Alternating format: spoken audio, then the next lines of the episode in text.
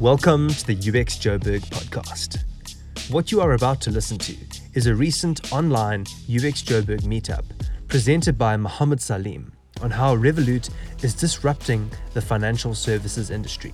Mohammed Salim is a senior product designer at Revolut, where he currently leads teams in cards and recurring payments within the retail application. During his time in Revolut, he successfully designed the subscription payments model, payments to be contact first, the username payments, and the global payment search, as well as virtual cards for online shopping, and reshaped the user experience in payments to fit regulations in Japan, Singapore, and the USA.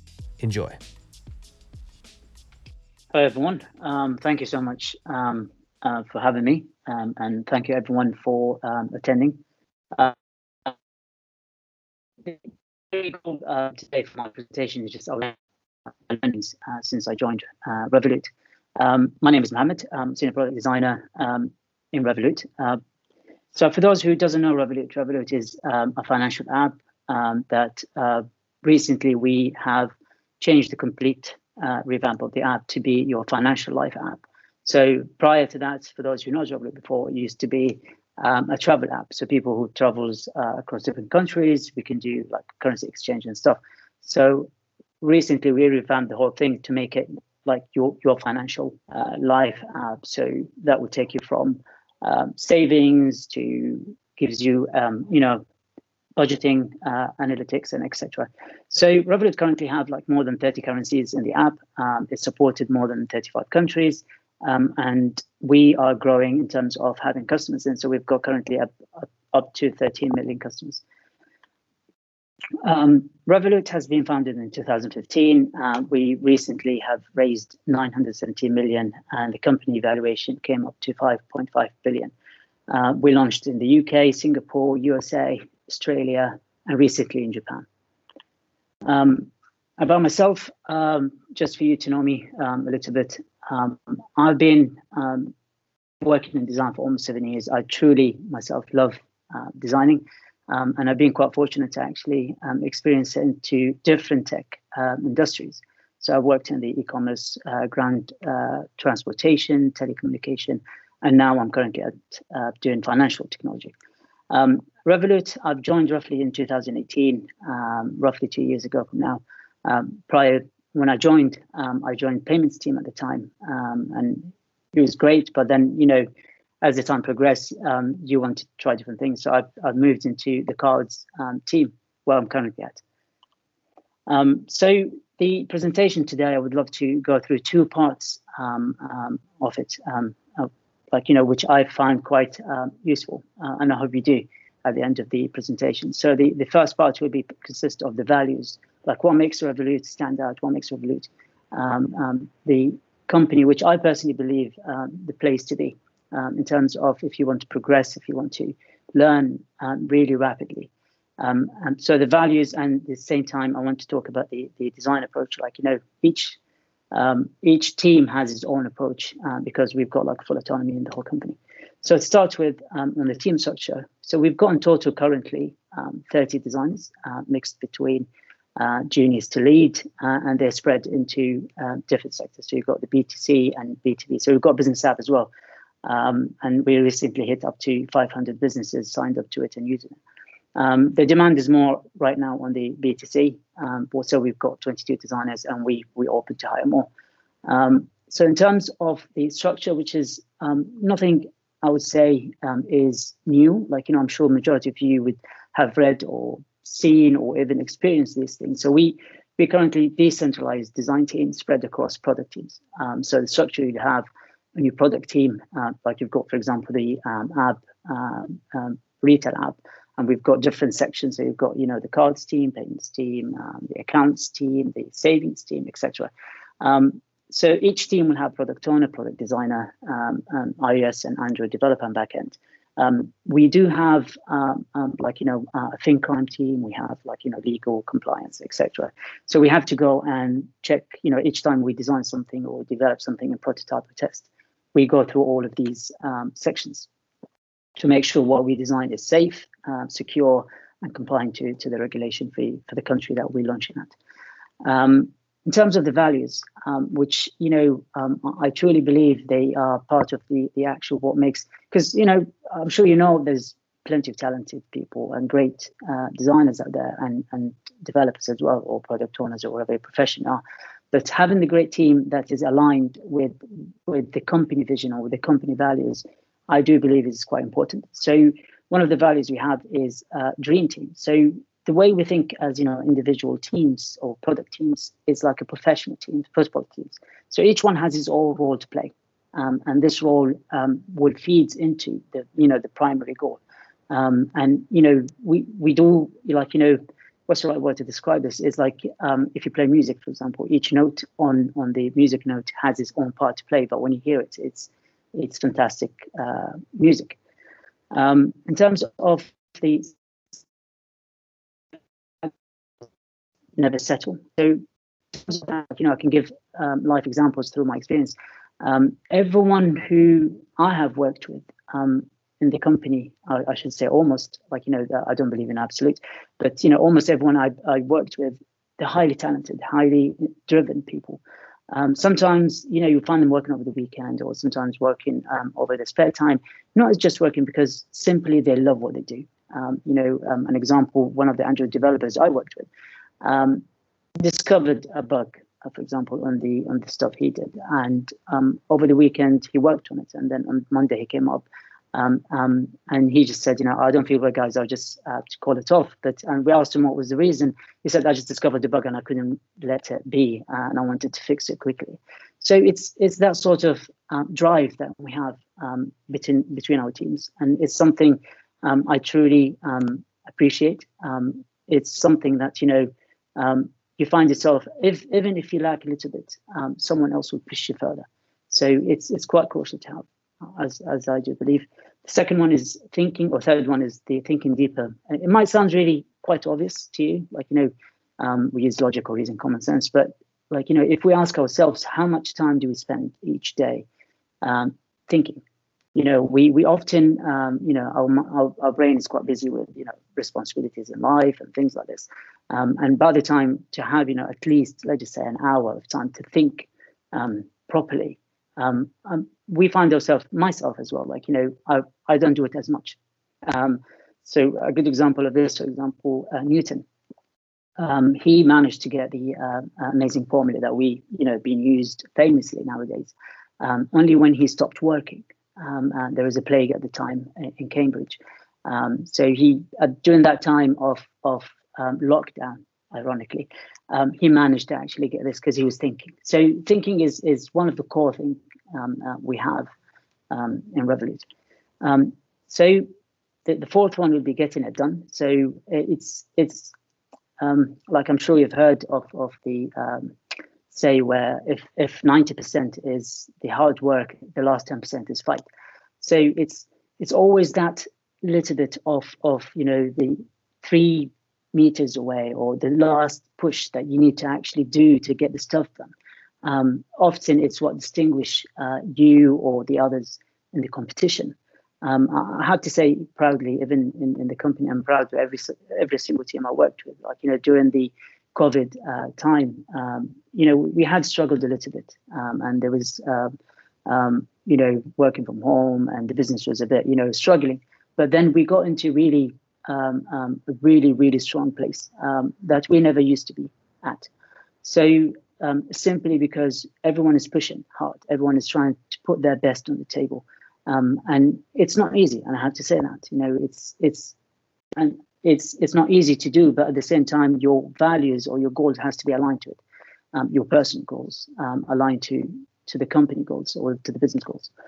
Um, the last one is to deliver well, um, or, or, we believe, like you know, in everything we do or everything we build um, has to touch um, our customers from personal level and emotional level. So it's not something that uh, we think uh, we should develop or we should design. Let's just do it um, has to have rational behind it, has to have a you know a real problem behind the whole scene.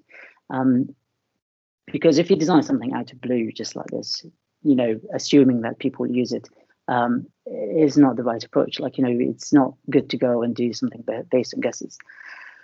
Um, so that's that's for um, the values. Um, in terms of the design approach we use, um, uh, each team, as I said earlier in this uh, uh, presentation, has its own way of doing it. As I said, uh, you have full autonomy in terms of um, how we choose, we deliver, um, or, or, we design or solve the problem we we approached or we've got.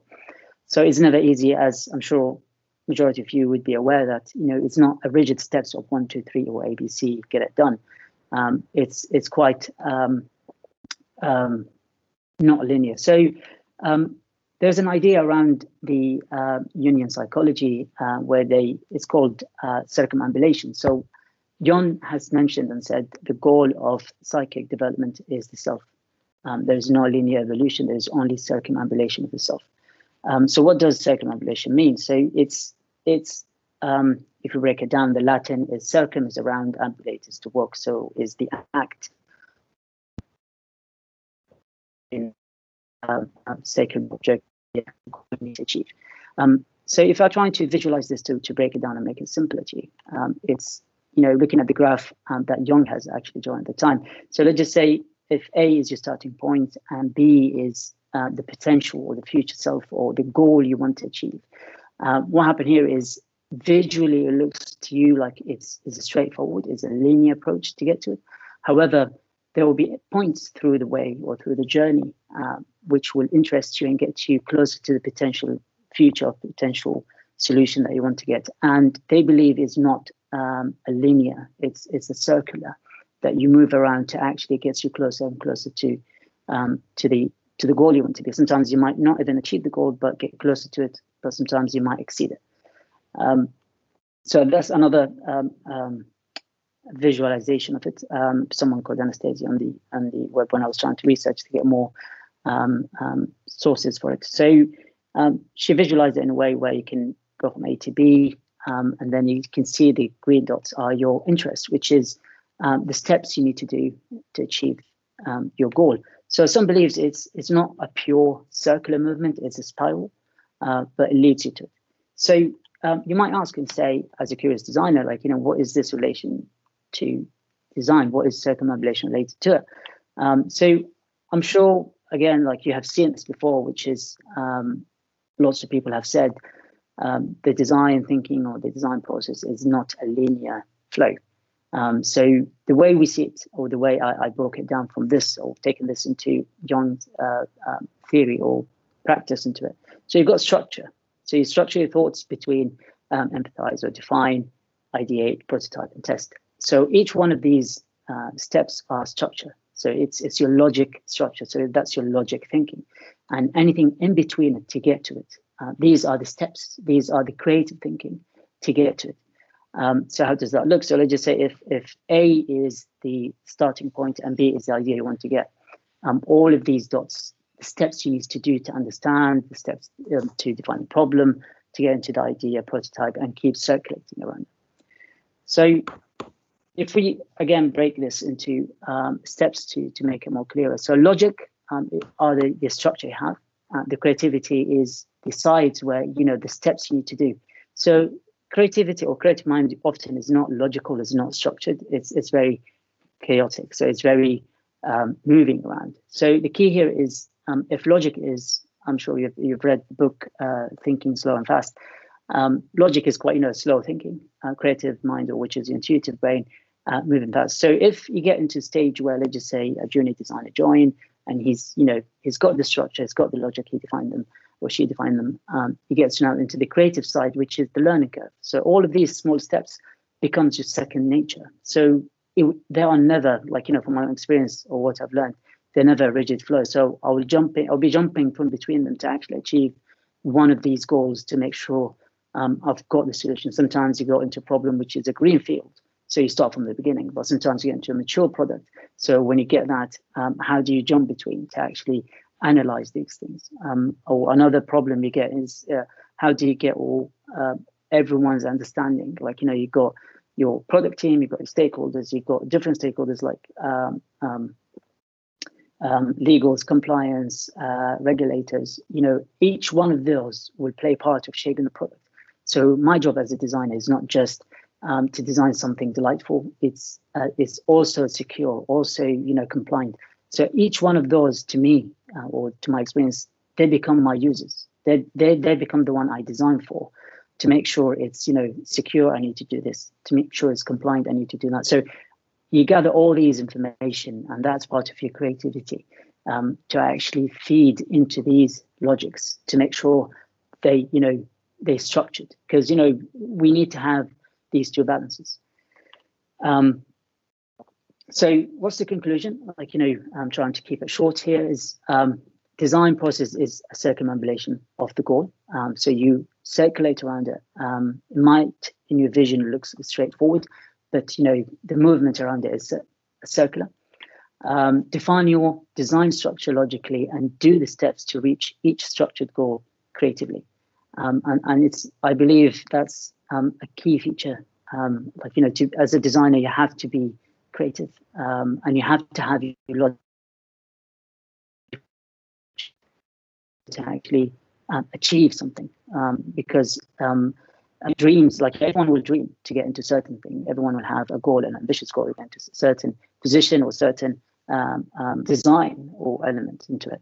Uh, but if you don't have goal set to it, they're just dreams. Um, so that's in terms of the approach we take. As I said, um, each team takes it differently, but we we like to strive to jump in between because there's never, as I said before, a rigid flow to follow. So from this point of view, I would like to show you some examples. Um, we worked on the uh, retail um, app. So a recent um, feature which will come to you soon is uh, subscription model. So um, I'm sure you have seen this, and you might say to yourself, "What's new in here?" Uh, like uh, I'm giving you this example to show you how we we think, how we take the problem and trying to solve solve it in a different way. What makes Revolut different to others?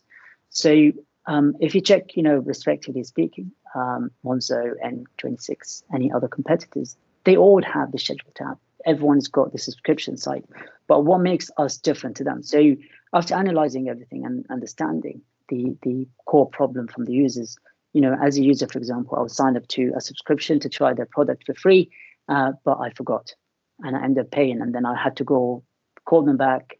You know, all this hassle to actually manage these things, um, it's it's painful. So what we did here is this is the difference. So this is what everyone has. Um, you can have you can have a list of view of thing, but in most competitors right now, you can't block um, uh, the merchant. So let's just say I'm happy with them and you don't want to go through the struggle. We give you the control, we give you the ability to go on your app and then select that merchant, block them. So they no longer can charge you. Um, we give you ability to actually track if there is this period, if this subscription is ending soon. Um, so we give, send you a reminder your subscription is coming to end, you know, at least two days before it's ending. Would you like to continue or cancel it? Um, so we give you this option. How does that look? For example, when you join for example, Netflix. Uh, I've just signed up to Netflix using my Revolut card. So you receive a notification, it will automatically um, detect or understand this is a new subscription. So it will tell you, um, you have just signed up. We will remind you two days before it ends. You know, you've got, let's just say, two weeks period um, free to try. And, and the list you can see is part of trial subscription. It's listed um, and you're not being charged yet. So trial ending at this stage. Um, once the trial is ending, um, like, you know, coming to an end, uh, two days prior, we send you a push notification to inform you. So you receive it and then you have the full control. Um, we tell you because we the, the, way we designed or the solution we come into it is um, you can't cancel the actual subscription, but we give you the ability to block the merchant. So therefore, if if you forgot your credentials, if you can't just go into Netflix to log in for some reason, yet you have the ability to to actually not being charged yet. Um, finally, um, the ability to how block uh, the, the, the merchant. So you, you receive, let's just say, um, you signed up, um, but you're not happy with them uh, for some reason, um, and you want to to just block any future payments and then go onto their website and cancel it. So you, you receive a push notification, you go into your transaction details screen. Um, it's simple as you know pressing the block feature and instantly you'll be blocked. Um, so these small things, like it's it's it, it might sound quite obvious, but you know the key here is understanding small difference that will make you uh, different to others. And is those small things, those small steps will help you to achieve, you know, the, the, ultimate goal to be the best in the market or to have the best product, product, you know, with the whole team that you worked with. Um, so yeah, Um, last thing I want to say here is um, there's a quotation from Frank Gehry, who's an architect, um, and I found it quite um, interesting. So he says, if you ever know what you will do in advance, you will not do it. Your creativity starts from being curious. Thank you. If you learned something from this episode and would like to hear more content like this in the future, please subscribe and consider leaving us a review so that other people can find our show. If you have any questions, go into the show notes where you can find a link to our Twitter, or even to leave a voice note, which we may include in future episodes. Thank you so much for listening. Bye.